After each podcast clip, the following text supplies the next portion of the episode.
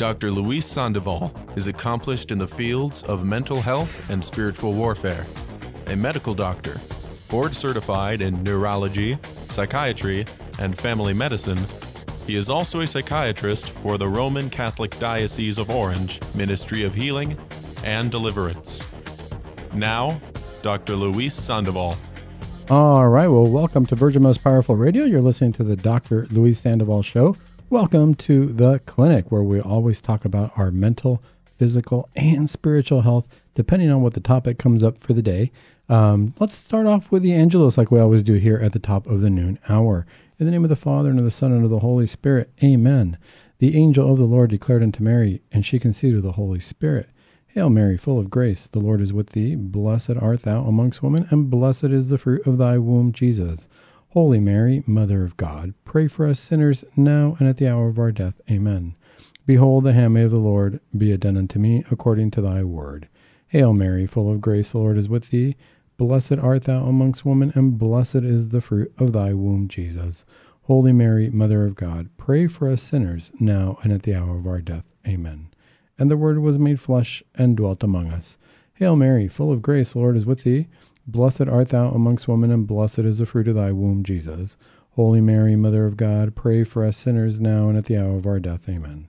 Pray for us, O Holy Mother of God, that we may be that we may be made worthy of the promises of Christ. Let us pray. Pour forth, we beseech thee, O Lord, that grace into our hearts, that we, to whom the incarnation of Christ thy Son was made known by the message of an angel, may by his passion and cross be brought to the glory of his resurrection, through the same Christ our Lord. Amen. Saint Michael the Archangel, defend us in battle. Be our protection against the wickedness and snares of the devil. May God rebuke him, we humbly pray. And do thou, O Prince of the heavenly host, by the power of God, cast into hell Satan and all the evil spirits who prowl around the world seeking the ruin of souls. Amen. In the name of the Father, and of the Son, and of the Holy Spirit. Amen. Well, welcome to the show today. You know, we are in the first week of October here um, as we listen to the show one of the most beautiful things about that I love about the month of October, not only is it fall and pumpkin season everywhere, and you start getting all your pumpkin spice lattes and your pumpkin pies and everything. I love pumpkin. One of my favorite flavors will actually be the pumpkin spice flavors, right? So whatever they do to pumpkin, I really enjoy. I think pumpkin is delicious. Uh, a great time of year, and I love fall. I love what the change in the in the seasons. I love the, the cool of the coolness of the weather. You know, sweatshirt and shorts is a, is what the uh, weather calls for, and that's kind of my favorite time of year.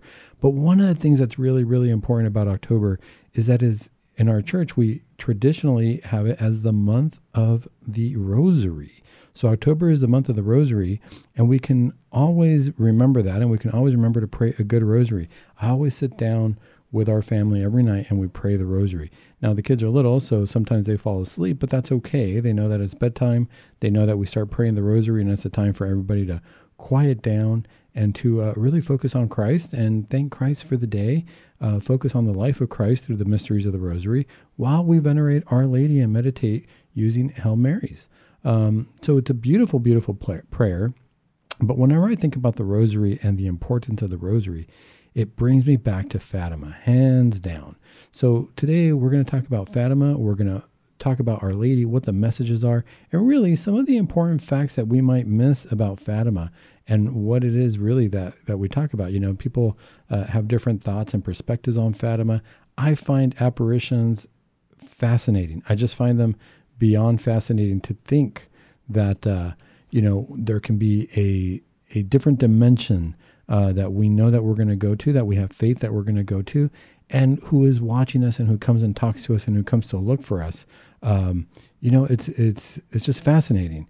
And what I find fascinating as well as a scientist, shall we say, because a lot of people say, well, you can't prove it. The church might have approved it, um, but you can't really prove that it happened. Um, you know, give us some some facts.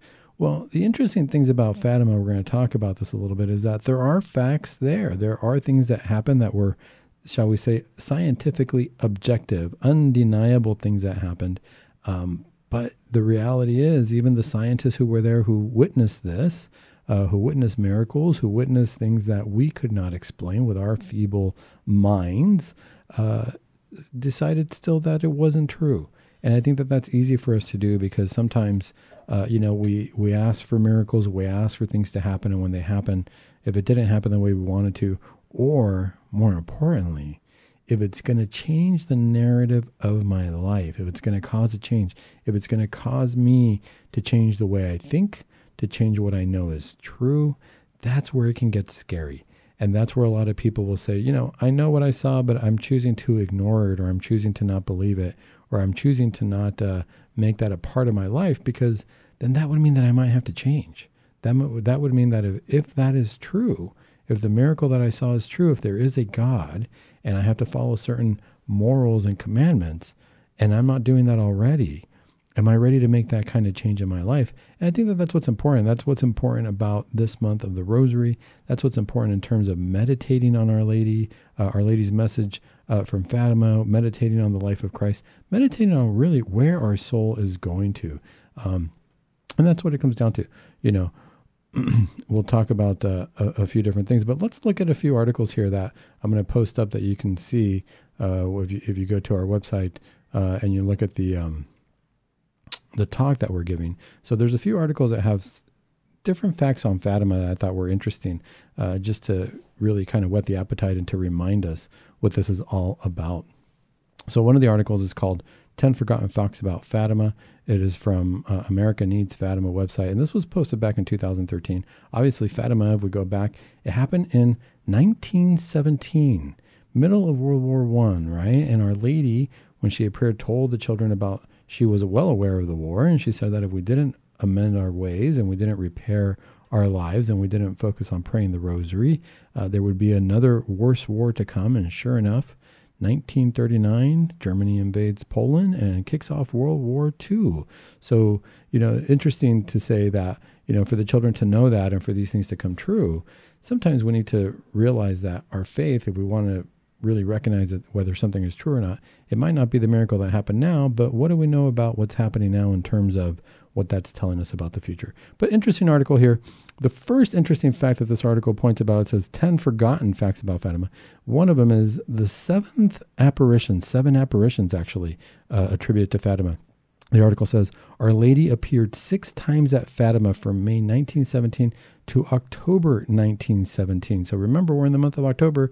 Last month that she appeared, always on the 13th of the month, right? However, during the first apparition, Our Lady mentioned that she will return to Covadonga, the site of the apparition, a seventh time. In her own words, this is what Our Lady said I have come here to ask you uh, let me repeat that again here. I have come here to ask you to come here for six months in succession on the 13th day of each month at this same hour. Later, I will tell you who I am and what I want. Afterward, I will return here a seventh time. It makes sense, right? Because the number seven, as we know, is completeness. It's a sign of completeness. There's seven sacraments. It's a very important number in our faith. Our Lady was going to be there seven times says although Fatima specialists differ in their opinions with regard to its interpretation, nothing against Fatima prevents a Catholic to hope and confide that this promise would be fulfilled in the near future. Certainly is a glorious and most singular event a faithful Catholic could eagerly look forward to, especially in our confusing and chaotic times. Perhaps the seventh apparition would usher in a time of peace that Saint Louis Grignion de Montfort uh, described as the reign of Mary, at which Our Lady prophesies as a triumph of her Immaculate Heart. We're still waiting for that seventh apparition, right? So we say she's going to appear there, appear there seven times. We know that she appeared there, and she specified uh, that it was going to be right there at the Covadonga. It was she's appeared there six times, right? It was between May month of, uh, or it was when we celebrate Mother's Day. No surprise there. She comes in May of 1917 on the 13th, and her last apparition as far was October 13th, 1917, with the hope that there should be another apparition there. So that's something that's interesting and to look out for. Um, let's look at interesting fact number two that's forgotten. It says the, the Rosary and Purgatory. Also, on the above occasion, Our Lady revealed to three children that Francisco must say many rosaries before he will go to heaven, and that a certain Amelia will be in purgatory until the end of the world. Here, Our Lady reiterates the salutary practice of praying the Most Holy Rosary as a means to save one's soul, and offers it as a guarantee to Francisco's safe passage to heaven. Certainly, an invaluable counsel from the Queen of Heaven and Earth. She likewise points out the very reality of the existence of purgatory and even cites a striking example of a poor yet already saved soul who will endure its purifying fires till the end of the world. According to research done by Father Sebastian Martins, um, Amelia, the young girl, died under circumstances involving dishonor and matters of chastity. Sh- shockingly, that as this fact may have been, um, let me see, let me read that again. Shocking as this fact may had been to Father Thomas during his own interview, Sister Lucia recalled that more tragic were those souls who suffered the fires of hell forever because of a single mortal sin. Interesting because obviously we have a few different things to, to think about here. Definitely the question of is there a purgatory, is there not a purgatory? Well, if the church approved these these apparitions, and if we're going to believe what the church approves, and if we're going to believe these apparitions, Our Lady made mention of the purgatory. So there, there's no question that there's a purgatory there. You know, we already know from the Bible uh, how we see that. We we still pray for our departed souls that they may have a safe passage to heaven, shall we say? We see Saint Paul talk about that. We see allusions to that in the in the uh, Gospels. Uh, where Christ says that we pay for our sins either in this life or the next. So if it were strictly heaven and hell, there would be no more paying for your sins in the next life, right? It would be a matter of, okay, you're either in heaven or hell. But if there's a time to continue to purify ourselves for our sins, then there would be a, a position in between, right, where we are still purifying, where we pass and we're still purifying, and that would be the purgatory uh, state. Our Lady tells us there's a purgatory there. And more interestingly, she t- tells us that there is a way to actually avoid purgatory and get to heaven, and that is praying the rosary. Praying the rosary here in the month of October, the month of the rosary. We can start that practice more when we come back on the other side of the break. Uh, we'll keep talking about Our Lady and Fatima and the fact that we might have forgotten.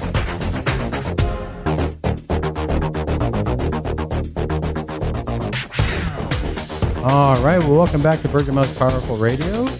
You are listening to the Dr. Luis Sandoval Show. Welcome back to the clinic here at Virgin Most Powerful Radio. You're listening to Dr. Luis Sandoval Show. Thank you for joining us today. Here we are in the month of October, the month of the Holy Rosary. That's what we venerate this month. That's what we think about this month. And really the month of the last apparition of Our Lady at Fatima in Portugal, where she appeared to three little shepherd children. Uh, interesting always to me. Today we're going over just interesting facts about Fatima, really keeping alive that that in our psyche, in our mind, in our hearts, in our soul, um, in our body, uh, the idea of praying the rosary, venerating Our Lady, and focusing on the life of Christ, the mysteries of the rosary, as that pertains to our own life, uh, to really put our trust in God and to to really think about what benefit we can get and gain from praying the rosary. As Our Lady tells us, you know, we do this because we want to purify our souls. We want to become closer to God. I can't see any better benefit than that. But it's easy to forget, right? We're in this world. We get distracted. We get distracted by the everyday uh, comings and goings of the world. And we forget that really that our end is in heaven and not here on earth. All right. Let's look at um, the as we continue here with the facts of the Holy Rosary, we're talking about the Rosary and Purgatory. And the last fact that we talked about was how Our Lady had mentioned to the children that there was a young girl who was going to be in purgatory until the end of the world. Now, she also mentioned that uh, Francisco, one of the seers, one of the young, the one of the young seers, uh, was going to need to pray rosaries in order to get to heaven. So, you know, it's interesting because we can judge each other, we can say different things, and I don't know why Francisco needed to pray extra rosaries. I know I'm going to need to pray probably a whole bunch of them um, to get to heaven, and to pray them right, not just say the words, because I can say that, gosh, I say the rosary every night, but am I really focused on the rosary or is my mind wandering onto other things? Am I actually, do I actually even know what mystery I'm on as I pray the rosary? Am I focusing on the resurrection? Am I focusing on, uh, you know, the finding of Jesus in the temple? Am I focusing on the coronation of Our Lady as Queen of Heaven and Earth when we are praying that mystery? Is that really what's going through my mind? Or do I get lost? Sometimes it can be a little bit of a battle. It's not easy. It's not easy to get the mind to focus on that. But I think it's important, especially here as we look at this fact, um, you know, Our Lady said Francisco is going to need to pray the rosary a little bit more in order to get to heaven. But there was a guarantee he's going to get to heaven, and this is a sure way to do it. She mentioned that this young gal was in purgatory uh, until the end of time. So we know that there's a purgatory. We know that there is a time that, you know, I don't think we should strive for that. I don't think a lot of people say, well, I know I'm just going to make some time in purgatory. I don't, I don't think we should strive for that. I think we should have hope that in case I don't complete my purification here on earth, there is a purgatory. But I would want to think that we all want to strive for that one way ticket um, into heaven. I don't want a pit stop uh, for further purification. And if we can do it here, our merits are probably greater. Um, but then the other thing that's interesting is that there was a young gal and she's going to be in purgatory. And it said that there were matters of chastity per history in this. And Our Lady had mentioned that, you know, before. She said that the reason that people go to hell is because of impurity of body, uh, because of sins of the flesh, uh, is the main reason. And Lucia actually tells a priest, you know, it, it's sad that this girl might be in purgatory till, till the end of the world, but it's a guarantee that she will not be lost in hell forever. There is a time where she will make it to heaven. So that's interesting to think about, you know, as we think about Fatima, that the rosary is important, that there is a purgatory, that we will need to make up for our sins, whether it be this life or the next. Hope that there is a purgatory because obviously sometimes I might not even know what my sins are in this moment. I might not, I might think I know, but then all of a sudden I might, there might be something there that I blocked out. There might be something there that I didn't want to think about. There might be something there that I'm holding on to and that I've decided that I'm right and that I don't need to ask for forgiveness or that I don't, you know, that the other person was wrong or whatever it is. And that in God's eyes, I need to see it through God's eyes, really to see what is it that's right or wrong. Um, and that's really what it comes down to. Am I really ready to unite myself to God the way He sees us and the way He sees the world? All right, let's look at the next fact the angels and Our Lady's apparition. So we, a lot of people forget, you know, we think of Fatima and we think, yeah, Our Lady appeared to Fatima. But before Our Lady appeared, there was an angel that appeared. Um, and the interesting thing is that the appearances, when, when they appeared, the visionary said that it was a different vibe when they each appeared. Let's look at what the article says. It says the children's physical, emotional, and psychological experience with the Angel of Portugal and Our Lady were different. This is what Lucia wrote in her memoirs. I do not know why, but the fact is that the apparitions of Our Lady had a very different effect on us. There was the same intimate gladness, the same peace and happiness, but instead of physical weariness, we felt a certain expansive liveliness, a sense of glee instead of annihilation in the divine presence, a certain communicative enthusiasm instead of that difficulty in speaking. So let's look at that. I mean, that's interesting. It's just a matter of fact that from her experience, if there's an angel before us, a purely spiritual being with no body, um, there's a different vibe. She said that it was the same intimate gladness. So there's an intimate gladness and peace and happiness. But after the angel appeared, there was a physical weariness. It was like they were exhausted, right? But with Our Lady, who was human, body and soul, she comes to them and there's a certain expansive liveliness, a sense of glee instead of annihilation in the divine presence. So, really, the angel brings a sense of annihilation in the divine presence. You know, we can think of that as scary, um, but I don't think it's necessarily a bad thing because remember, the angels are there to do God's bidding. And we even look at the book of Revelation and we see that there's going to be the four horsemen and the angels that come and they're going to bring about the destruction. They're going to do the work of God and they're going to, you know, separate the wheat from the shaft and they're going to uh, make sure that God's will be done in terms of who gets into heaven, who doesn't. They're there to follow God's will, to send us a message of God. And really, the angels don't mess around, right? It's either, hey, this is what's going to happen. You know, the angel uh, appeared to Our Lady, the angel Gabriel, and she was afraid, right? And he says, Hey, this is what God wants of you. It's really a sense of mission every time with the angels. No surprise that with Our Lady, all of a sudden she comes as a mother. She comes as a mother and she gives us, instead of physical weariness, she says, expansive liveliness, a sense of glee. So Our Lady is there to remind us that while God's justice is present, I think she's this is where we see Our Lady brings the graces. She brings that sense of glee and peace, that sense of what we're going to have when we unite ourselves with God in love, that sense of a parent, uh, not that sense of a spiritual messenger, uh, the way the angels are. So it says one stark contrast between the angel and Our Lady is the different natures. The former is a pure spirit, while the latter is flesh and spirit, body and soul. The angel's superior nature drained much energy from the children, which left them in a state of annihilation. Since the children are the same nature as Our Lady, one could surmise that this may explain why the children were more at ease with Our Lady. The human nature they shared with Our Lady found a pleasing and lively connaissance with her. One could feel assurance and confidence in Lucia's observation and experience that indeed Our Lady was assumed into heaven both body and soul, and we know that this is a dogma of the faith. So very interesting to consider, you know, if we're ever praying to our guardian angel or if we're asking God to send his angels to help us, you know, if you feel tired after that a little bit more, then maybe you were in the presence of your guardian angel at that point. Something to consider. Okay, the next fact prayer, penance, sacrifice, and mortification. So, really, more than anything else, this is the importance of all this for the conversion of sinners. So, let's look at this. While it is true that the above is constant and recurring theme of Our Lady of Fatima's message, it behooves Catholics to understand how and why it is so, especially in modern times where the notion of mortification and penance is watered down or simply brushed aside as archaic or medieval. And this is really the key. You know, Dr. Sandoval, why are we talking about Fatima? This happened in 1917. It happened 104 years ago. Why does this even matter now? Because everything is in front before the presence of God. There is no time or space before the presence of God. To God, it's still happening. The message is still happening. It's still alive and well. Just like when we go to Mass, it's like going back. Calvary is still happening. It's a representation. It's taken out of space and time, and it's brought into the present. And really, that's what it comes down to. You know, all these these questions and the the requests for prayers, penance, sacrifice, and mortification. The request was 104 years ago, and it's the same request that we have now. Has the world changed? Are we all of a sudden in a place where everything is moral, where there's no longer any sin? No, absolutely not. We see that our hum- because of our human nature, because of our fallen human nature, we continue to sin. We continue to have uh, a fallen nature. We continue to be weak, and in that respect, all of a sudden we're going to need these things. I should say all of a sudden, but we're constantly going to need these things. We're constantly going to need to do prayer and mortification.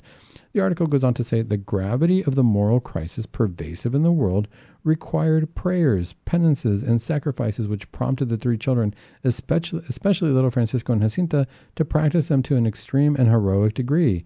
At the height of their innocence, the two younger children understood their necessity and offer themselves admirably as expiatory victims. But Our Lady appeal, Our Lady's appeal for prayer and penance made to the children also applies to the rest of mankind. Of course it does. You know, this article that I'm reading was written in 2013, and that's that's great. That was that was a while ago, but nothing's changed since then. You know, that was eight years ago. Do we still need to do penance? Yes, we need to do it every day. Why? Because the devil is alive and well every day and hasn't stopped trying to persecute us and to make us fall and to give us tricks in terms of our fallen nature to begin with. And this is where we need to persevere. You know, so that's important. The next topic is the persecutions. Sometimes people forget about this, but the persecution suffered by the children from Fatima and friends, people, and media because of the apparitions if we're going to follow God's path, we're going to be persecuted. We're going to follow persecutions. People are going to speak poorly of us. People are going to try to attack our characters. They're going to lie about what we do. They're going to try to get us imprisoned. You know, things of that nature. This is what's going to happen. It's not a bad thing. When we look at St. Paul, he was thrown in jail all the time. St. Peter right away was thrown in jail. God had his angels come and, and uh, break him out of jail. But he was thrown in jail right away. If we're going to speak the truth of Christ, it, that's actually that's one way that we know we're speaking the truth of Christ. If we think that we're following our faith correctly, look look out for persecutions. If you're being persecuted, you know, I wouldn't say it's necessarily a badge of honor or pride. I think it's just more of a sign, more of a guy that's saying, you know, this doesn't feel good right now, but I'm going to do the right thing, uh, regardless of what other people say. The article says Lucia, in particular, was most aggrieved by these by the incredulity incredulity, incredulity of her mother, tough word to say, and kin, as well as by the withdrawal of their affectionate treatment of her. Her sufferings were much more intensified given her tender age. Tough to follow God because all of a sudden your own mother might not be giving you affection and she might be incredulous. You know, she might not believe what you're saying, or, you know, your family members might not follow what you're saying. Francisco and Jacinta fared better with their family, for their parents never held a hostile attitude toward the apparitions. Yet they weren't spared from the jokes and wisecracks of neighbors and from the laughter and sneers of bystanders along the road.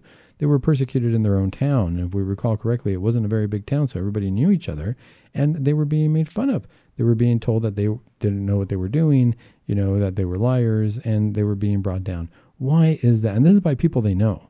This is by your friends. This is by not by strangers. I mean, I think it's a lot easier to be made fun of by somebody I don't know because we think in our minds, well, you know, you don't know me, so I think if you got to know me, you would know that I'm okay person, I'm a nice person, and you wouldn't be persecuting me. Oh, not necessarily true. Now that would be easier, but now all of a sudden we see it's our own families, it's our own neighbors, people who know you, who are going to question you, who are going to make fun of you, or who are going to separate themselves from you, and as in Lucia's case, separate their affections. Hard to deal with. Hard to deal with, not easy to do to follow Christ. And remember, that's the form of persecution. More interesting facts when we come back on the other side of the break.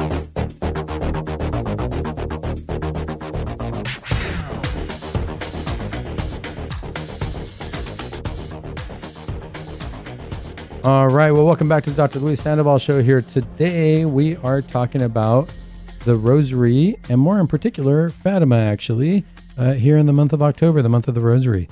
Why are we talking about this? Because not only do I find apparitions fascinating, I find it so interesting to to uh, from a scientific perspective, if you will, that there is a change of physics, of time, place, eternity you know, the past, the present, all in one. It it really it's mind blowing. Um, and yet, you know, in the world of science today, we talk about uh, quantum physics. And if you ever look up quantum physics, they talk about the potential for different dimensions. If you ever watch Star Trek, uh, not Star Wars, but if you watch Star Trek, there are episodes where all of a sudden, uh, you know, the people in the spaceship see another spaceship and they meet each other due, uh, due to a time warp or something. And as they meet each other, it's actually the same spaceship and it's the same people, but from different dimensions. And in one dimension, there's a different captain because they fought different battles because of decisions that were made. In the other dimension, obviously, there's going to be it's the same people in different positions, um, but different decisions were made. So the idea that every decision we make uh, puts us in a different path, and have we made another decision, uh, would be also in a different dimension. And, you know, scientifically speaking, that's all fascinating to me. I think it's interesting. And, and science is great at thinking about that and thinking that there could be life on other planets and things of that nature. And that's great. But sometimes, even with all that, the idea of, well, gee, maybe there's another dimension that we're not seeing where there's a purgatory, a heaven and hell. No, that can't be possible. Well, why not? Isn't that quantum physics? So let's call it quantum spirituality, right? So it's the same thing. Why wouldn't it be possible to say that I'm going to transfer into a different dimension, that I'm going to be in a different place? And as always, if you have any questions for me, if you're watching the show, there on the screen is my email. That's dr.sandovalvmpr at gmail.com. Um, feel free to uh, reach out to me anytime. Uh, hopefully, I can get back to you uh, in a timely manner. All right, let's get back to this article, which is a very interesting article in terms of things that we sometimes forget that are related to Fatima. The next point is first five Saturday devotion. So, what is the first five Saturday devotion? This was brought up in Fatima. Uh, it was mortifications uh, on the first five Saturdays devotion to facilitate to facilitate its practice. Let's read about what the first five Saturdays is. We think about the Rosary all the time, and that's good. Again, we're in October, the month of the Rosary. Let's pray that Rosary every night. If we're if we have a family, let's pray it in family. If we are single, let's find a family to pray it with. But uh, let's talk about the first five Saturdays. What are we supposed to do with these first five Saturdays?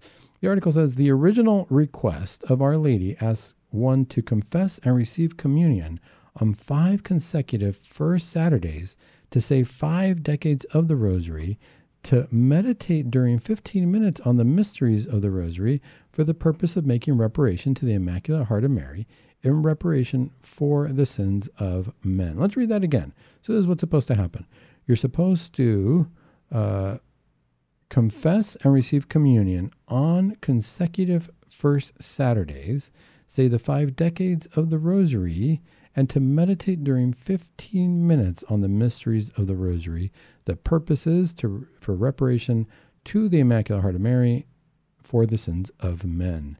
It says in subsequent private visions and apparitions, however, Sister Lucia presented to our Lord the difficulties the devotees encountered in fulfilling some conditions. With loving con- consent, I can't read that word, uh, and solicitude. So she was explaining this to our Lord and saying, hey, you know, this could be kind of hard. We're not exactly able to follow this, or it's a little bit challenging for us to do what is required for the first five Saturdays. She said, Our Lord deigned to relax the rules to make this devotion easy to observe. Here is the rule confession may be done on other days other than the first Saturday, so long as one receives our Lord worthily and has the intention of making reparation to the Immaculate Heart of Mary. Even if one forgets to make the intention, it may be done on the next confession, taking advantage of the first occasion to go to confession. So remember, the the request was to go to confession on that Saturday and receive communion on that Saturday. Our Lord is saying, look, the confession part you can do it on a different day. It doesn't have to be that Saturday. And even if you forget to make the intention um, of repair of reparation when you're going to confession, part of your confession is going to be for the intention of making reparation to the Immaculate Heart of Mary. If you forget to do that during your confession, you can do that the next time you go to confession, and that counts. That's that's a pretty big deal, you know. I mean, the Lord is saying this is where I'm talking about difference in time and space. You know, what I do now can actually affect, eh, obviously, it affects the sins of the past, it repairs the sins of the past. And what I do now, don't we always pray for a better future? So our Lord is saying, look, if you didn't make the intention that day, don't freak out, don't get scrupulous. The next time you go in time and place, I will make it count for that day. That's pretty impressive. Sister Lucia also clarified that it is not necessary to meditate on all mysteries of the Rosary on each first Saturday one or several suffice. So remember, there's got to be a 15 minute meditation on the mysteries of the Rosary. You can pick one or two. You don't have to meditate on all 15 at the same time. You know, it's very logical. I think that this is our Lord saying, I understand human nature because I was human.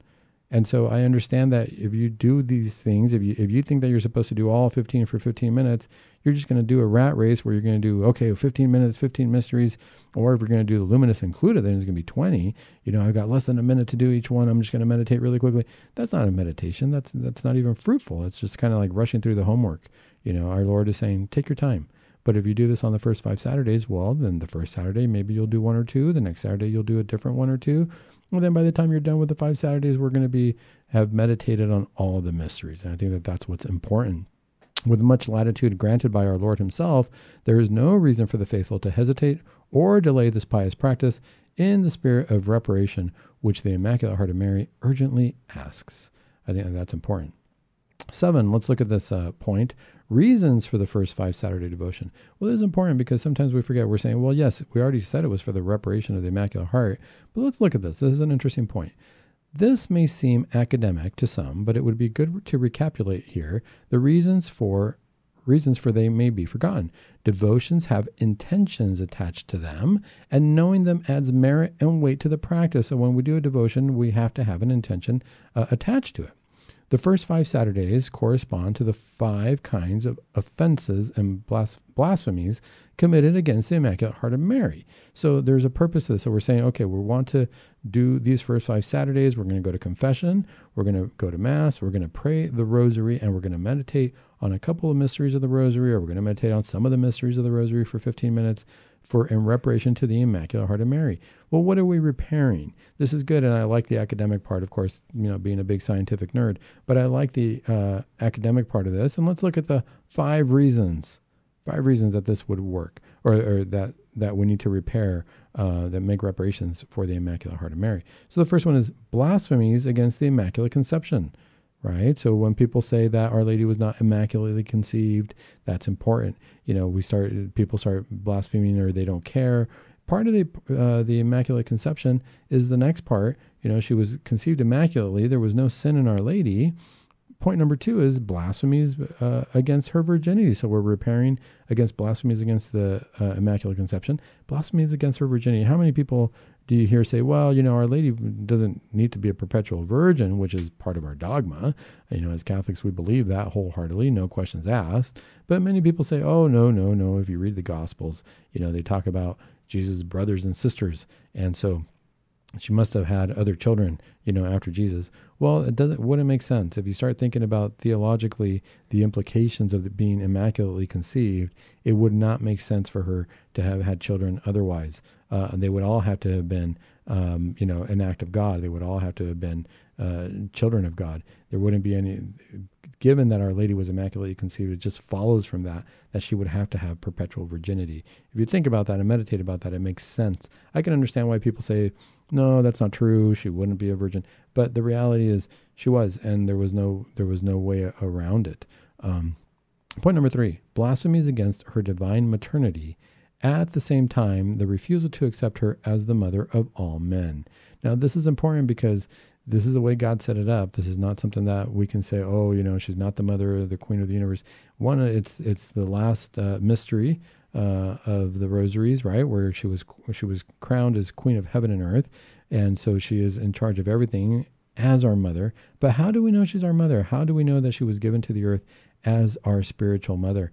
Um, because we saw that Jesus did that at, on on the from the cross as he's dying he turns to St. John, the apostle, and he says, This is your mother, and mother, this is your son, saying, Take on the world, mother. You are taking on the maternity for the whole world, and you, representing the world right now to me, John, you need to take her as your mother.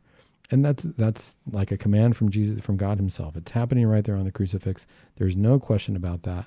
Um, and if we don't accept that, then are we really accepting the whole of our faith?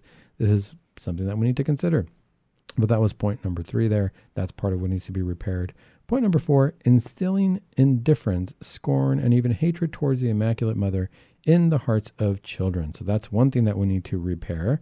You know, how many people tell children that Our Lady's not important, to blow her off, to not think about her, that she doesn't really matter in our in our uh, Catholic faith. You know, and that's hard uh, for Our Lady because if our if God not if God made her our mother, God told us that she's now our mother. I can't scorn our mother. How many people scorn their mothers? You know, you might have issues with your mom. There's no question about that. I mean, I see people in therapy all the time um, because we're human beings and that relationship is so sacred. But if you notice, as a therapist, as a psychiatrist, as a doctor, why are we always talking about our mothers? You know, when I see patients and they talk about their mothers or their fathers, why are we talking about paternal figures? Why is that relationship so important? Why does it have such a big impact on us? because it should because that's how important that relationship is and i think it's the reason people talk about it is because if they feel that it was a broken relationship of all relationships we have in the world you know most people don't come to me and tell me gosh i really need to talk about this broken friendship i have. Usually the friendship's broken. Yeah we we kind of move on from it or we it hurts but we can live our lives. If we did not have good parenting if we feel that we did not have a good relationship with our mother something is amiss, something is wrong, and we go to therapy because we know somewhere along the lines that is not how that relationship is supposed to be. It's supposed to be a relationship of loving and perfection, and that's what we're going to find in Our Lady. That's what is what's important in Our Lady. Um, and the last point is direct insults against her sacred images. Uh, we're going to talk about this point a little bit when we come back from the break. Uh, we're going to finish this article on uh, Fatima and its impact on our world today. More when we come back on the other side of the break here in the clinic.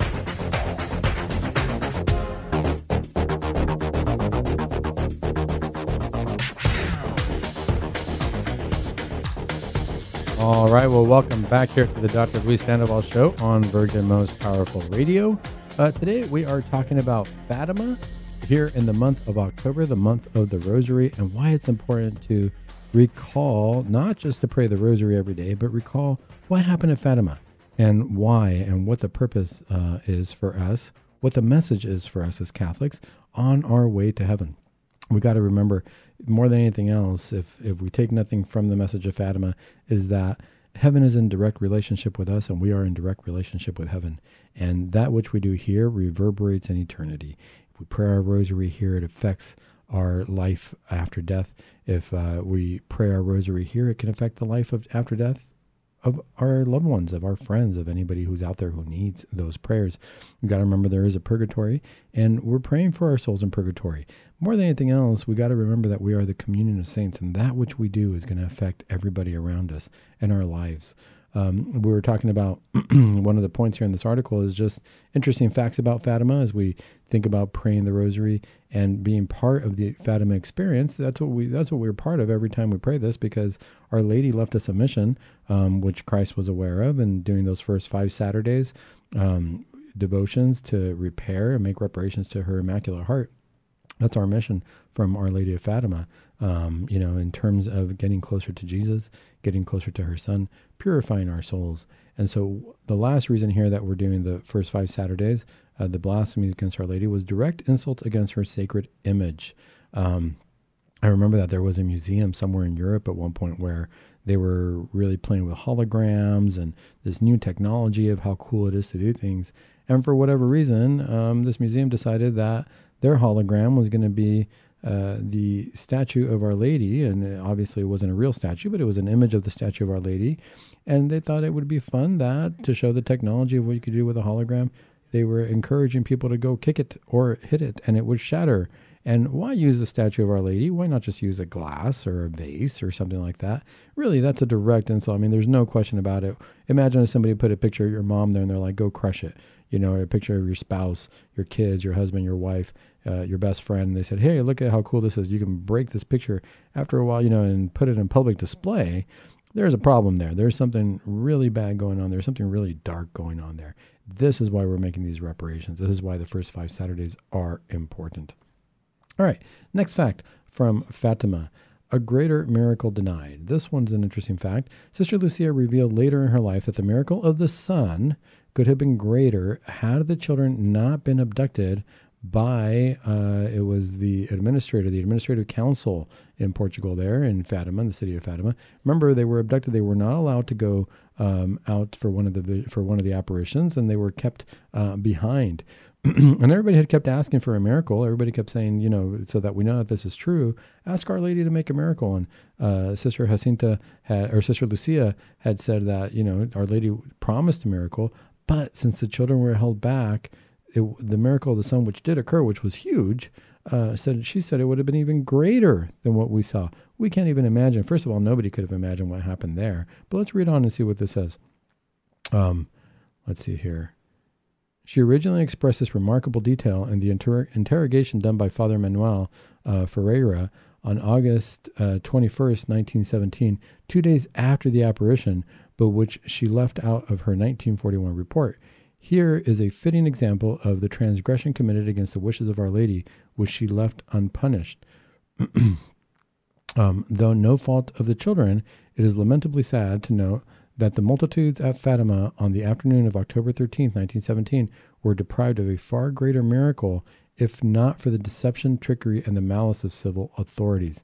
Again, this brings us back to the point. So, anybody who hasn't heard of this miracle at Fatima, we call it the miracle of the sun, happened in October 13th, right? So, the, we're in the month of October, October 13th, 1917, where there were probably about 70,000 people gathered uh, out on a field. Uh, they said it was raining. You know, it was raining so hard that they were actually sinking in the mud. At one point, there was just mud on everybody's clothing. Um, you know, they were all there with umbrellas, waiting to see this apparition, not knowing what this miracle was going to be. And then, lo and behold, they say that the sun started to dance. It started to move in the sky, and different, uh, you know, all the people there saw it. Seventy thousand people. It's like imagine being in a stadium and everybody sees the same thing. There's no way you imagine it. It's not a contagion where one person sees it and all of a sudden everybody else just kind of imagines it. Impossible to do in a crowd of 70,000 people. But the sun started to dance, it started to jump, it started to spread different colors uh, in the sky. And everybody saw this. You know, the anybody who was there, the civil authorities saw this, the people who were there saw this. Um, and I remember that there were some reporters there who saw it and they reported on it, but there's stories of scientists who went there to see it but there was one scientist in particular who said no matter what the miracle was, he wasn't going to believe it. And that to me was pretty interesting because as scientists, what are we supposed to do? We're supposed to observe that which we see without adding or taking away from it. Just observe it objectively as it is. And if that's what happened objectively with the sun, where it started to dance and it started to, you know, let off different colors and things of that nature, you can't deny it. You got to call it as it is. You got to call a spade a spade. But people were already coming with this heart uh, from a scientific community saying it doesn't matter what's going to happen there. I'm not going to believe it. I'm choosing not to believe it. Um, that's that's something that's pretty sad, but I think it's a warning to us too to take note. How many times you know Christ says, uh, "If today you hear His voice, harden not your hearts." Right. So we're not supposed to harden our hearts. Well, if we hear His voice, if we see His miracles, we could harden our hearts and say it doesn't matter what God says or what he what He's showing me. I'm choosing not to believe it. You know, we do that all the time, and we do that all the time. Um, even when things seem good, you know, we can get into that trap just like Eve did. You know, the fruit of the tree seemed good and and and tasteful, and you know there was nothing wrong with it. But in the back of our minds, we know that that's not good. That that's not what God would have wanted. You know, we got to go with that. But in this particular case, you know, the miracle could have been even greater that point where the civil authorities had held the children back, that points to where we affect each other. Our actions are going to affect what's going to happen for everybody else um, because that's the way God works. That's in the eyes of God. You know, we're all one body. So if we're all the body of Christ, if I do something, it's going to affect the way the the goodness, the the graces, the miracles that can happen in other people's lives. That's pretty heavy to think about, you know, if, if, because I think, gosh, if everybody's living their life well, then I'm going to gain something in my life too but I'm going to do my part, try to live my life as best as I can, and allow those miracles to happen in other people's lives. All right, the next point an unknown light or an aurora borealis. If anybody knows what the aurora borealis is, it's the northern lights, right? A lot of people in Scandinavia see these lights uh, just from the North Pole. It's really fascinating, you know, from a scientific perspective, uh, the way that the light, shall we say, uh, comes in from the sun and it hits the sky and it shows, it does like a bit of a night show with different lights. Now, um, this happened. Uh, there was an interesting night show of light, shall we say. Let's see what the article says. Sister Lucia considered the extraordinary light that illuminated the skies of Europe on the night of January 25th through the 26th, 1938, during the hours of 8:45 p.m. to 1:15 a.m. as the great sign, the unknown light that Our Lady predicted that would signal the war was near. Remember, Our Lady said there would be another war. Um, so this is now 1938. Um, Astronomers and skeptics brushed it off. Again, scientists, scientists brushed it off as a mere aurora borealis, though its character was remarkably unprecedented. So it's easy for us to, you know, as a scientist, also, you don't want to jump to conclusions right away and say, oh, this is, you know, something totally different. But at the same time, you got to be objective and say, well, it could have been, but it's not in the same pattern. We, we can say that it's something different. Let's see here. It says, interestingly enough, the book The Secrets of Fatima explains the aurora appeared as far south as Galicia, Spain. Remember, I said they were the northern lights and I mentioned Scandinavia. But this here is saying that the aurora appeared all the way down to Spain, where Sister Lucia was then cloistered. And she, the only survivor of the three Fatima shepherds, recognized it immediately as a sign, visible even to Pius the Eleventh in Rome. The unprecedented aurora was accompanied by a crackling sound, possibly attributable to discharges of atmospheric energy you know, why not? You know, scientists will say, well, there's it's just a discharge of atmospheric energy. Sure, but what's to say that God? Why can't we say that God's, you know, doing that? God's in charge of the whole universe. Why wouldn't He be discharging the atmospheric energy? Um, indeed, in many areas of Europe, panic broke out as the populace concluded that the world was on fire and that the end had come. sounds a little bit different than the aurora borealis. You know, like I said, you know, as scientists, we brush anything off and say, oh, it was just an aurora borealis. But if the whole world, you know, different people are saying, hey, you know, this looks very different. I'm worried that the world's on fire and the end has come. That's something more, something to be considered, something more to be considered. Let's see here. New York Times said, London, January 25th, 1938, the aurora borealis, rarely seen in southern or western Europe, spread fear in parts of Portugal and lower Austria tonight, while thousands of Britons were brought running into the streets in wonderment. The ruddy glow led many to think Half the city was ablaze. The Windsor Fire Department was called out thinking the Windsor Castle was afire. The lights were clearly seen in Italy, Spain, and even Gibraltar. The glowing, bathing, snow clad mountain tops of Austria and Switzerland was a beautiful sight, but firemen turned out to chase non existing fires.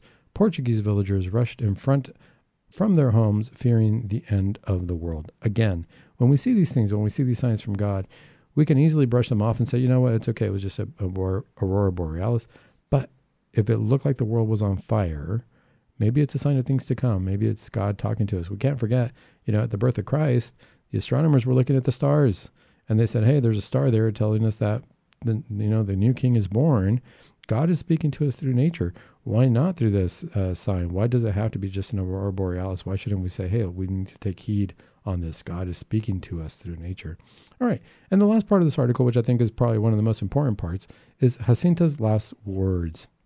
The following statements uttered by Jacinta showed her depth of soul in the face of moral decay.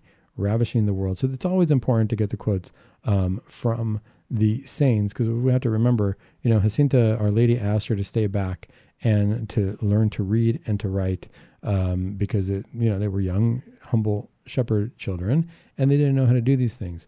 But when it comes from somebody with a humble heart like that, we know that there's no reason for them to not speak the truth. They have no gain, um, especially if somebody has comes from a place where they didn't know how to read or write. Um, they have no gain. Uh, they, what are they going to gain by telling people uh, what they know to be the truth? They don't know of any way to, you know, deceive people. Their hearts are honest. But let's look at her quotes. One of them says, "The sins which cause most souls to go to hell are the sins of the flesh." And we talked about this, right? We talked about the sins of the flesh. Another interesting quote Doctors, this is what I take to heart. Doctors do not have the light to cure the sick because they do not have love of God. That's an important one. tells us God's the ultimate healer. So regardless of what your doctor says, you also got to wonder how much does this doctor love God? Is he able to heal? There's another one. Priests should only occupy themselves with the affairs of the church. Priests should be pure, very pure. The disobedience of priests and religious to their superiors and to the Holy Father greatly offends our Lord. That's important. To be a woman religious is necessary to be very pure in soul and body. And this one's less important. Many marriages are not good. They do not please God our Lord. They are not of God. That's interesting to think about in terms of families. If you feel that that's happening in your marriage, let's make our marriage part of God's life here from the clinic. What I would say is month of the month of the Holy Rosary, let's pray our rosaries. Let's start the devotions through the first five Saturdays. And as always, here from the clinic, I say keep it Catholic. We'll see you here next week when we're going to talk about Saint Padre Pio. Thank you for joining us on Virgin Most Powerful Radio and the Dr. Luis Sandoval Show. Until next time.